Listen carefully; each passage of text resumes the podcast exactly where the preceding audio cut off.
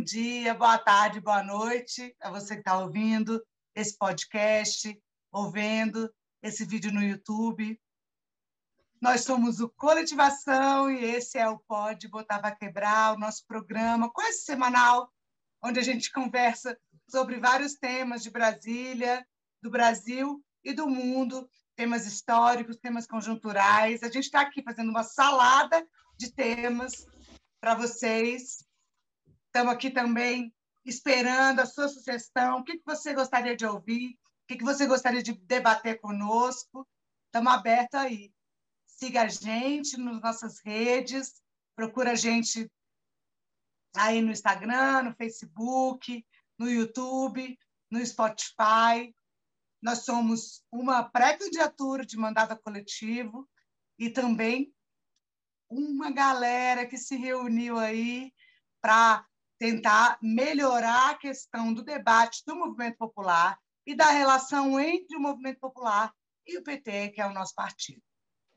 Bom dia para vocês e vamos começar. Hoje eu tenho é, um convidado membro do Coletivação, amigo nosso, é, também pré-candidato dentro da nossa chapa, que é o Afonso Magalhães, é, e a gente vai fazer juntos aqui uma homenagem aos 100 anos do PCB, o Partido Comunista Brasileiro. Oi, Afonso, como é que você está? Tudo bem? Oh, bom dia, bom dia aí para hum. você, Cris, e para todos que nos, nos ouvem, vão nos assistir, nos ouvir, num, é, debatendo, discutindo um tema é, que eu vejo que é da maior importância, né?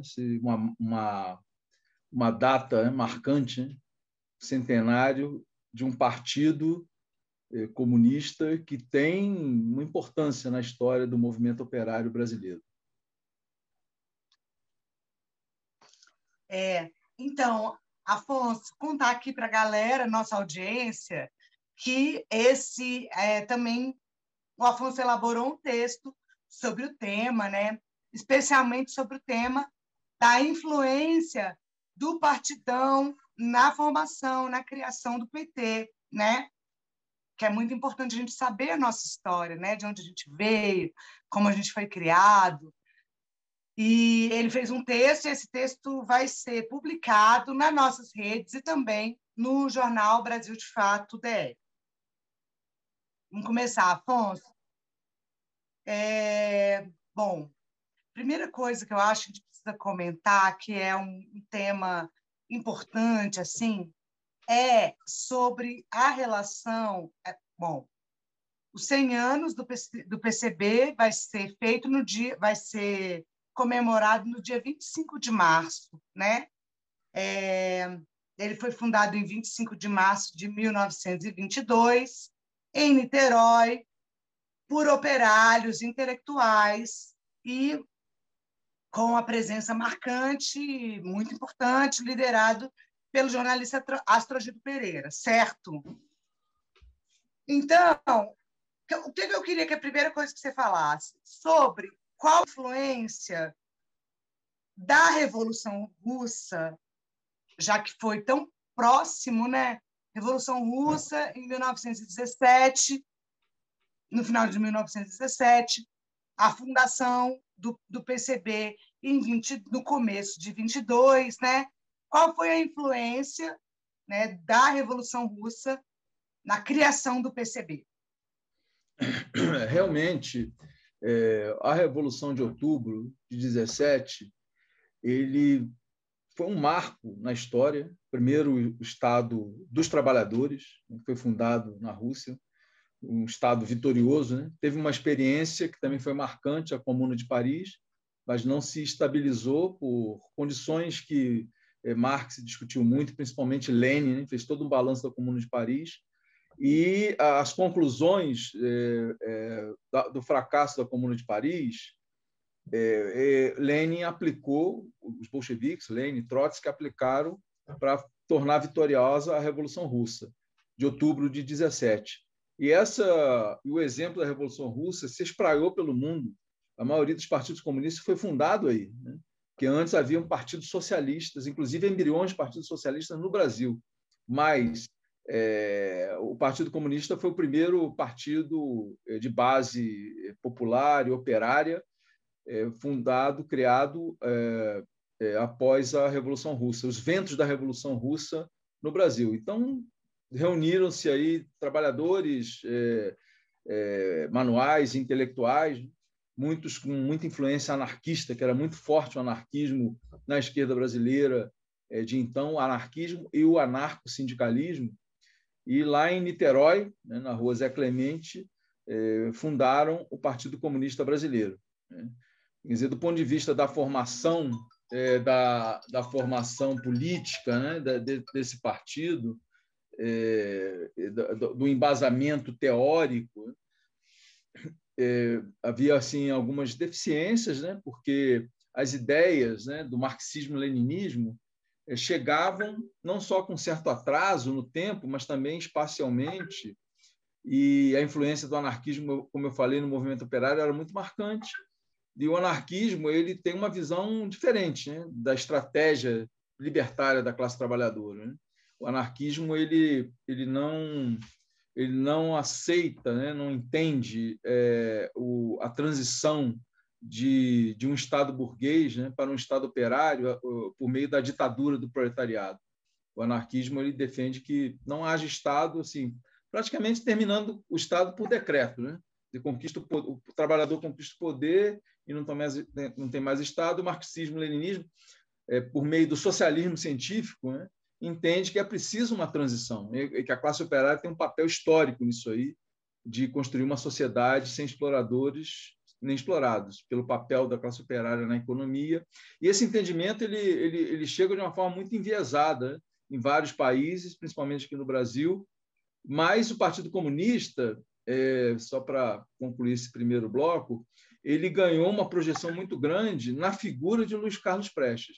Luiz Carlos Prestes tem uma, tem uma função, assim, um papel fundamental no crescimento do Partido Comunista que a gente pode ir explicando logo a seguir. Certo, certo. Bom, aí foi uma trajetória longa até a, até a formação do PT, né? Assim, foram vários anos e tal, e aí o, o PCB teve que conviver com toda aquela confusão assim da, da, das épocas políticas de, de Getúlio Vargas, né? É, Getúlio Vargas teve momentos muito contraditórios na relação dele é, com a classe trabalhadora, né? Porque ele foi ditador, também foi o cara da, da CLT, é, é, teve teve altos e baixos na relação entre a classe a classe trabalhadora, a classe operária brasileira e o varguismo, né? E aí, é, no meio disso tudo, acho que tem uma, alguns erros que a gente precisa conversar sobre eles para a gente é, é, avaliar para não repetir, né? Para fazer uma avaliação histórica um pouco mais precisa, né? No meio do caminho teve um erro complicado né, de, é, em alguns momentos, a classe trabalhadora se deparar com um etapismo, assim, com achar que precisava passar por algumas etapas para vencer outras. Então, era preciso consolidar o capitalismo para depois vir o socialismo. Teve isso, não teve? Não, com certeza. Né? Então, é, foi um processo assim de, de aprendizado muito, muito difícil, porque a Revolução de 30 tem um papel, de 1930, né? Tem um papel na, na história do movimento popular, operário no Brasil. E eu entendo que a incompreensão sobre a Revolução de 30 e essa visão etapista, digamos assim, já já provocou uma, uma não utilização do espaço que se abria. Então, o, o Luiz Carlos Prestes, o Cavaleiro da Esperança, ele estava já fora do Brasil, que tinha concluído a marcha né, vitoriosa da, comuna, da, da coluna Prestes, e foi procurado pela direção do Partido Comunista Brasileiro. Ele estava na Bolívia ou já na Argentina, não me lembro exatamente, mas ele foi procurado pela direção do Partido Comunista para entrar é, é, nas fileiras do PCB. E, e na Revolução de 30, o Prestes ele teve a oportunidade, inclusive, de encabeçar a Revolução de 1930. Porque a Revolução de 1930, apesar de ser considerada uma revolução burguesa, né, e de fato era, era um rompimento da, da República Velha no Brasil, do café com leite, etc., o, é, houve essa oportunidade porque havia um movimento de massas por baixo né, da, do, do processo revolucionário em 1930. Era a Revolução Burguesa é, na aparência né, e, no, e na etapa histórica, mas teve uma base popular bastante importante e o Luiz Carlos Prestes, como ele tinha relação com os militares, né, porque ele era capitão do Exército brasileiro, ele foi chamado para liderar, mas ele se recusou a encabeçar o movimento porque ele tinha essa visão né, de que era uma revolução burguesa, não era o momento da classe operária. Né? Então, na minha opinião, foi o primeiro erro, o grande erro do Partido Comunista Brasileiro e, e, e erro político, equívoco político do camarada Luiz Carlos Prestes. E logo a seguir, aí importante, é, pouco tempo depois, né, houve a, a, a, fundação da, da Aliança Nacional Libertadora, que unia o Partido Comunista. Prestes já estava no PCB, estava em Moscou, e como um grande movimento de massa, né? a, ANL era um grande movimento de massas, durou pouco tempo, mas reuniu né, multidões no Brasil, todos os comícios da ANL, que era hegemonizada pelo Partido Comunista, eh, tinha grande poder de mobilização. E houve uma avaliação, uma avaliação muito influenciada pela, por Moscou, né, estimulou isso em outros países, né, que se houvesse um levante é, militar, porque os quartéis tinham muita influência do Partido Comunista, células do Partido Comunista ou simpatizantes do Partido Comunista. Se houvesse um levante militar, é, as massas no Brasil acompanhariam esse levante. O país seria transformado né, numa, numa república revolucionária né, e, e, e a caminho do socialismo. Houve, sim, essa avaliação e se promoveu o levante de 27 de novembro de 1935, que foi um, é, um fracasso, tanto militar né, como político também. Então, o movimento de esquerda no Brasil, o movimento revolucionário, o movimento operário, amargou aí é, uma ditadura barguista assim, pela direita, houve uma repressão muito grande, um grande carrasco da esquerda na época, torturador, era chamava-se Filinto Miller, né? Que tinha participado da, da coluna Preste, aqueles militares que estavam na coluna Preste se dividiram. Muitos foram para o campo liberal, foram para a direita, e outros é, para as fileiras do PCB ou como simpatizante. Então, esse erro político custou caro, Prestes ficou preso é, durante uma década, e vários vários revolucionários intelectuais, Graciliano Ramos ficou preso, vários, muito, muitos intelectuais, é, muitos dirigentes, muitos simpatizantes do Partido Comunista amargaram uma cadeia aí isso trouxe um prejuízo muito grande, né? Essa ditadura Estado novista, a Olga Benário foi entregue para os nazistas, né? Que tinha nacionalidade alemã, foi deportada. todo mundo sabe o que aconteceu, morreu numa câmara de gás, enfim, grávida, estava grávida da Anitta Leocádia. Então foram é, foram erros assim que impactaram muito, né? Na, na no crescimento né? do, da formação do movimento operário do Brasil. Posteriormente, para concluir esse bloco, quando veio a anistia em 1945, foi o grande momento do Partido Comunista Brasileiro. É, a anistia, o, o fim da Segunda Guerra Mundial, que a influência da União Soviética no mundo aumentou assim em escala assim, geométrica né, em, em todo o mundo. A influência das ideias comunistas, né, das ideias socialistas, aumentou muito com a vitória da União Soviética apesar da historiografia burguesa é, secundarizar o papel da União Soviética, ou, ainda que não secundarize, mas valorizando muito mais as operações do, do, exército estadunidense na Europa, que chegou muito depois, que é quando a União Soviética já tinha é, derrotado, praticamente derrotado os nazistas. Então, isso houve uma influência muito grande. Foi o grande momento do Partido Comunista, quando elegeu uma grande bancada de deputados federais, etc. Né? Inclusive, Marighella foi eleito deputado federal. Prestes foi eleito senador por 11 estados. Era possível ele essa votação, né? se ele ser eleito por 11, 11 estados. Qual foi o ano dessa eleição? É, foi, foi final de 1945, foi a primeira eleição, o, o janeiro de 46, foi aí nesse período que veio a anistia e, e, o, e teve a eleição para presidente. Né? O, o, Getúlio Vargas sofreu um golpe, né? um mini golpe de Estado, aí, teve um governo de transição e, e ele acabou apoiando Eurico Gaspar Dutra, que era um, um marechal meio estúpido, assim, né? fruto de muitas piadas, né? tudo. Mas a, o candidato do PCB não foi o Prestes. Talvez tenha sido um equívoco também político. assim. Esse, eu estou afirmando isso mais de forma mais especulativa. Eles acabaram apoiando, colocando para presidente, candidato a presidente, um médico chamado Iedo Fiuza. Teve 10% dos votos. Foi uma grande votação. Então, o Partido Comunista aí, para você ter uma ideia, viu, Cris? Ele tinha, naquela época, ele tinha 200 mil filiados. E hoje equivaleria a ter 1 milhão e 500 mil filiados, na proporção. O Partido Comunista Brasileiro certo. teve 200 mil filiados é. Nesse período. Muito filiado, né? É. Muito, muitos filiados. Aí teve uma perseguição em, em 1948, houve a cassação do Partido Comunista pelo TSE, pelo Tribunal né, é, Mas o PCB, então, Microfone, Cris, microfone caiu.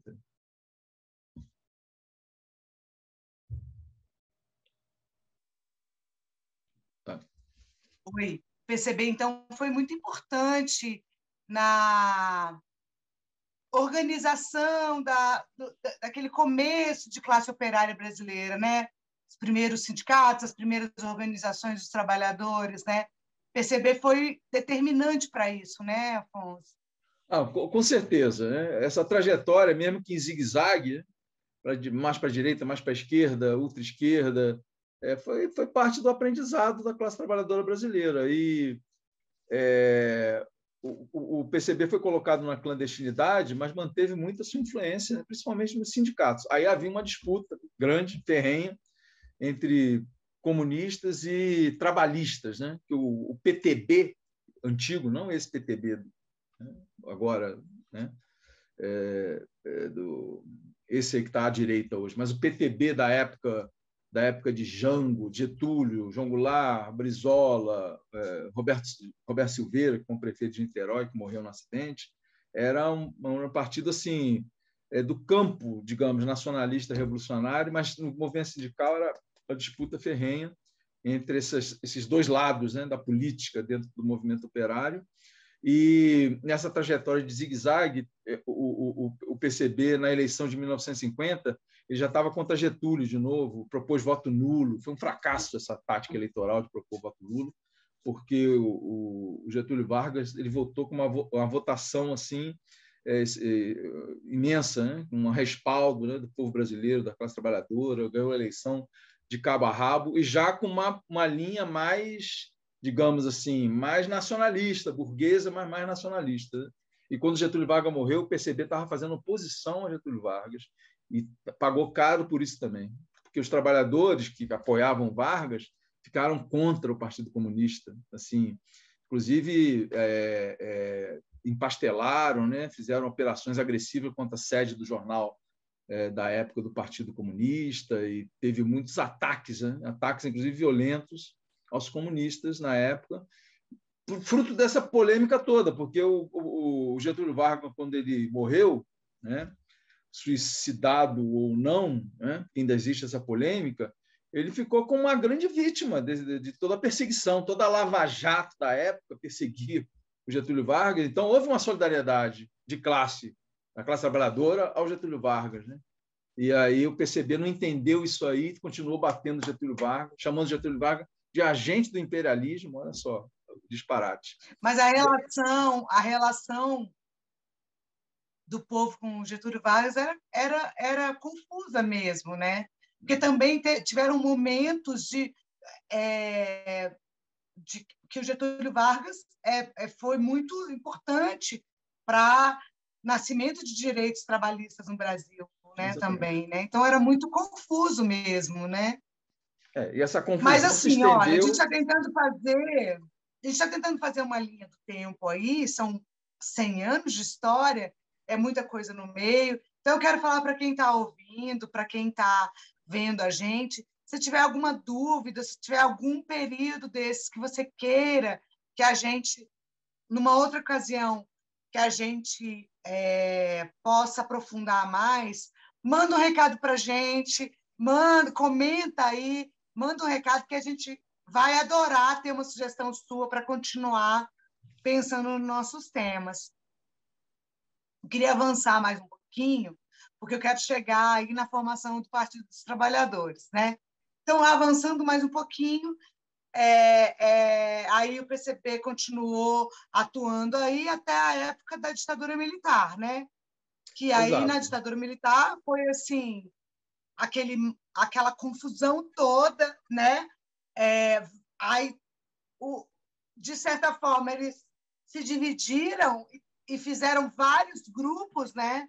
ANL, o MR8, é, PCB, que atuavam em diferentes regiões do Brasil de formas diferentes também, alguns na guerrilha, né, na luta armada, é, foram para dentro aí da, da, da clandestinidade e tudo.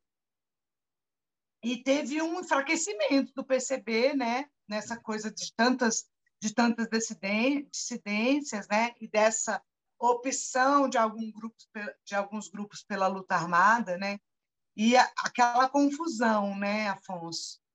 Exato. É, no meio desse. Hum.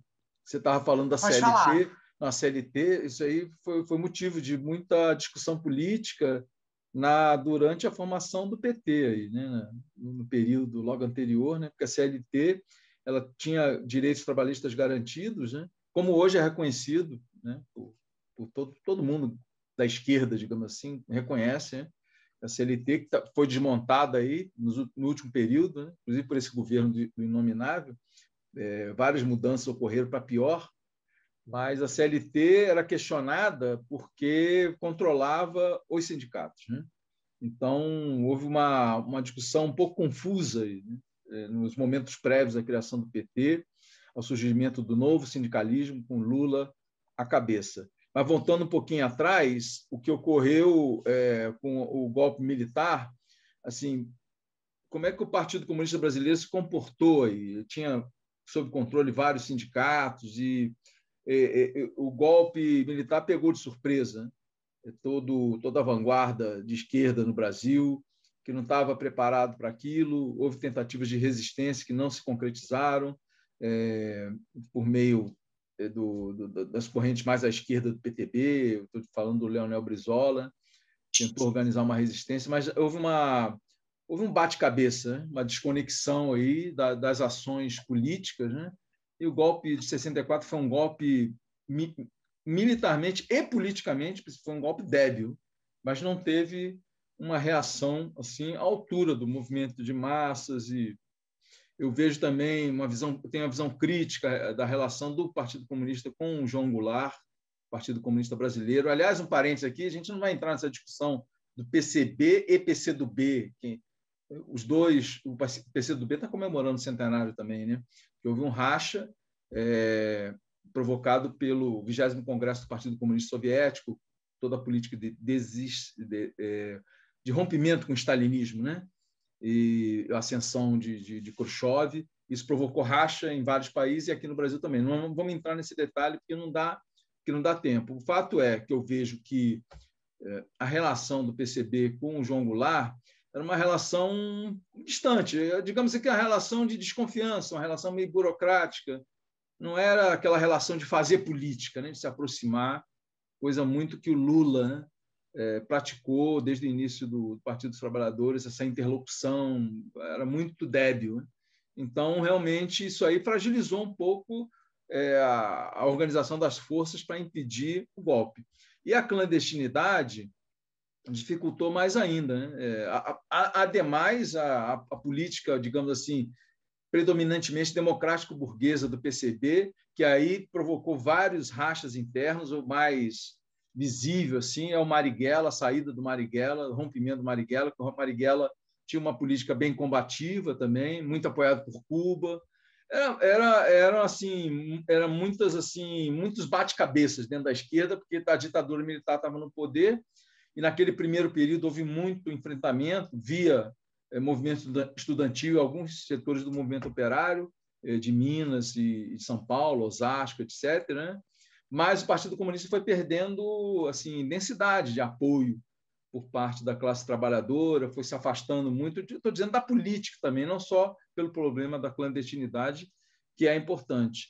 Então, o exílio, a saída de vários dirigentes do Partido Comunista, alguns voltaram, houve um processo de repressão muito grande em cima do Partido Comunista Brasileiro. O Partido Comunista Brasileiro que não apoiava a luta armada, não aceitava essa tática de luta armada, como outros setores também, como o trotskismo, né? o, o trotskismo posadismo a Quarta Internacional não apoiava a tática da, da luta armada no Brasil, uhum. que era uma que era uma ação assim que isolava, isolava a, a, a vanguarda de esquerda, né? vanguarda revolucionária das massas. Houve um descolamento muito grande e teve vários movimentos guerrilheiros, né? não só o, o que o, o Marighella, conforme foi mostrado no filme aí, Marighella, do Wagner Moura, né? mas houve ações, PCdoB com a guerrilha do Araguaia. Então, isso era uma discussão, mas todo mundo apanhava da ditadura, todo mundo era perseguido. O PCB sofreu uma repressão aí em 1974, o Comitê Central do PCB, que estava aqui na clandestinidade, foi praticamente dizimado. Né? O Prestes estava em Moscou ainda. Foi praticamente dizimado, houve ações contra o PCdoB também, em 1976. Mas, enfim, a conquista da anistia, em 1978, 79, né? houve a conquista da anistia, vários dirigentes voltavam para o país, não só dirigentes do Partido Comunista, mas Miguel Arraes, que tem um peso, né? tem um peso na história aí, do movimento é, nacionalista revolucionário no país, o Brizola. E nesse ínterim surgiu o, o, que a gente chama de novo sindicalismo, que questionava uh, aí, o domínio né, do Estado sobre as entidades sindicais, e quem comandava esse movimento era Lula. Então, o Lula surgiu impulsionado pelo movimento operário. Então, vamos, vamos fazer um corte aqui para a gente entender bem a história. Porque aí, no final da década de 70, a, a ditadura já tinha passado pelo. A ditadura militar no Brasil já tinha passado pelos momentos de maior é, tensão, né? já estava começando a haver uma abertura democrática, né? E é, a, começou a efervescer uma, uma efervescência no movimento sindical, né? Que já não estava mais tão sob o controle do Ministério do Trabalho, né? É, que é como era lá no começo, é, é, na era Vargas ainda, já estava, já era um sindicalismo mais independente do Ministério, mais independente é, do governo, né? E apareceu Lula, né? Também que vários outros sindicalistas, mas Lula né, com a, comandando aquele movimento que era um movimento gigantesco, né? Na, no ABC Paulista, nas cidades do, nas, nas cidades industriais em São Paulo, né? É, várias greves. E a partir daí foram surgindo vários outros sindicatos também, é, combativos, dos químicos, dos petroleiros, né? Foi um momento muito punjante na história da classe trabalhadora brasileira, né, Afonso? Não, sem é, dúvida. É... Não, e, só queria... e, e o PCB estava onde? Não está. Eu só queria voltar um pouquinho na história da, da tática da luta armada, né? porque o PCB não apoiava, mas é, mesmo assim sofreu um endurecimento da ditadura, né? porque a esquerda estava descolada, em geral, do, do, dos movimentos, não podiam atuar muito, a atuação era clandestina. Então, para esses monstros né, torturadores aí, de doi etc., não fazia diferença quem defendia a luta armada, quem não defendia. É, nós mesmos, da Quarta Internacional, sofremos duas baixas, é, pelo menos duas baixas, dois companheiros que foram assassinados, né? Olavo Hansi e o Rui, lá de Santa Catarina, e o, o próprio PCB, o Comitê Central, o, Marighella tinha fundado a, a Aliança Libertadora Nacional, que era o, talvez o maior, o maior, a maior organização de esquerda do Brasil naquele momento, né, milhares de filiados no Brasil todo, arrastou uma parte grande da, da base do PCB, mas a morte do Marighella também impactou muito. Né? Quer dizer, houve uma grande desmobilização é, em função é, do endurecimento da ditadura, de uma compreensão errada de vários setores da esquerda do processo que a gente estava vivendo, mas a, a, o surgimento desse do, do, movimento operário, do novo movimento operário, encabeçado por Lula, ele impulsionou a formação do Partido dos Trabalhadores. Né? Então, Lula, assim, muita gente PCB virou um rival do Lula à época, né? que achava que o Lula estava sendo manipulado porque havia uma abertura para a criação de novos partidos e o, e o, e o PT estava sendo concebido. Então, que, se, que eles falavam na, na época é que o Golbery estava ajudando o Lula né, para formar o PT. O Golbery do Couto Silva, que era um, era um militar, assim, uma, um direitoso assim mais, digamos assim, inteligente, que estava manipulando. Mas, enfim, essa discussão era uma discussão para desqualificar. Né? Claro que o Golbery tinha interesse em dividir, digamos assim, a esquerda. Ele tinha interesse, era real. Mas a formação do PT, e além disso, era uma classe operária que estava crescendo, tinham 100 mil operários na base dos sindicatos metalúrgicos, fazendo greve por reposição salarial. E lá pelas tantas, o Lula, ele em 78, como todos nós, né, estava apoiando os candidatos do MDB, né, apoiamos Fernando Henrique Cardoso para o Senado, né, que não foi eleito, mas teve o apoio. E o Lula chegou à conclusão: olha, a classe, o, trabalhador tem que ter o seu próprio partido. Chega de ficar apoiando o partido patrão, partido burguês.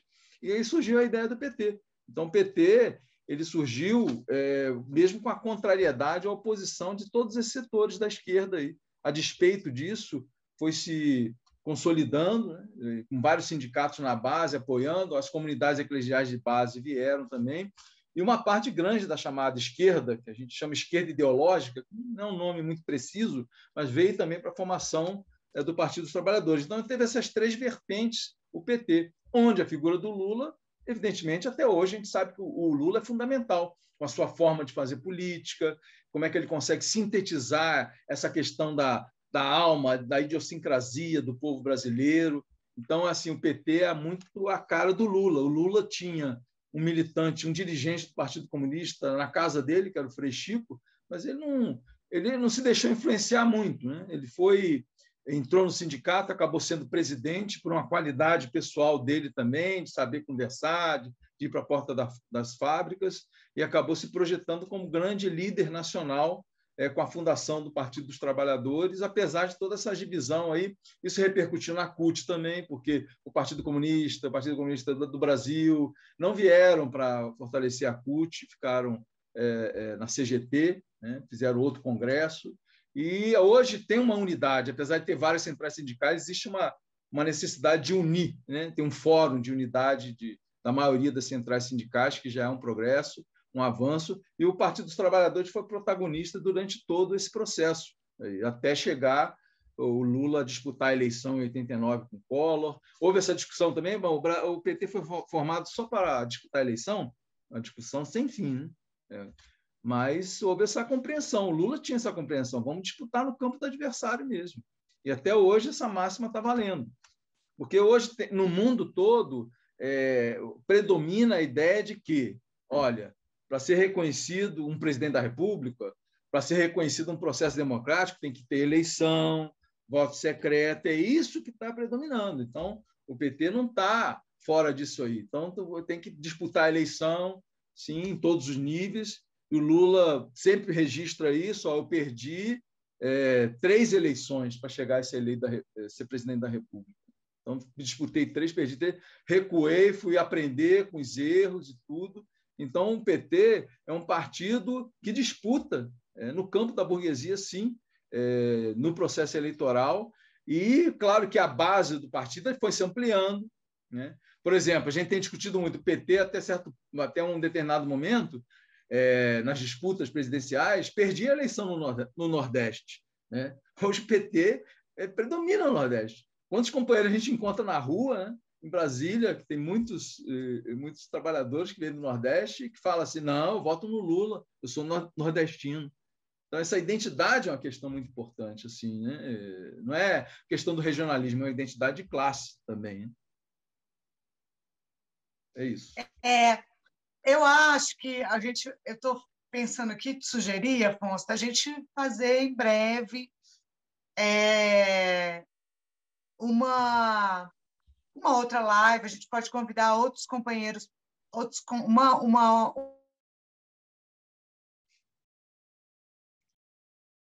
um outro sobre a história inicial do PT, né? Como o PT foi formado e tudo, porque eu acho que é muito importante a gente entronizar, a gente entender da, da onde viemos, né? Porque quando a gente entende de onde a gente veio, fica mais fácil pensar para onde ir, né? Então, acho que a gente podia fazer uma, uma, um outro podcast sobre isso. Você topa? Ah, com certeza, porque essa discussão, a discussão não se esgota. E, assim, é. Só para responder para uma palavrinha final, assim, para se encerrar o, o, podcast. Não, não, mas espera aí. Eu, eu, além dessa sugestão, para a gente terminar aqui, que eu acho que está dando a nossa hora, eu queria comentar com você, então, isso, assim, o PCB veio, chegou, os quadros do PCB voltaram a, a, a, a, serem anistiados, a legalidade, né? depois da, da história toda, alguns estavam exilados, estavam fora do país, outros estavam escondidos e tal, voltaram, né? e quando voltaram tinha já, já chegaram com essa grande novidade que era o PT Exato. se formando aí no seio da classe operária e tal né? Então pode parecer que o PCB não influiu em nada com a criação do PT já que eles estavam cuidando de suas vidas né? Assim literalmente cuidando das suas vidas mesmo né? Porque é um monte de gente eles perderam muitos quadros né? Durante a ditadura e nessa questão da, da do, do jeito que eles resolveram combater a ditadura também, numa forma é, de confronto, de confronto assim direto, né? Então eles voltaram, o PT estava sendo criado. Então tipo parece que eles não têm nada a ver com a história do PT. Mas, na verdade, é, é, é, é, apesar de não estarem fisicamente e, e, e, assim diretamente ligados àquele momento da criação, tem uma influência, né? Uma influência da história toda pregressa, né? Que foi de pô, 50 anos antes de ser formado, 50 anos de PCB antes de ser formado PT, quase 50 anos, né? No, do, PCB no Brasil, né? Exato. Então, é óbvio que tem uma influência, não é uma influência direta e tão, e tão é, óbvia, mas existe, né? Não, com certeza. Eu como uma palavra final, né? Assim, qual é a influência, a pergunta, qual é a influência né, do, do, PCB é, e da chamada esquerda ideológica, mas principalmente do PCB, na formação do PT? Eu quero dizer que existe uma influência, mas o PT é um mix. Né?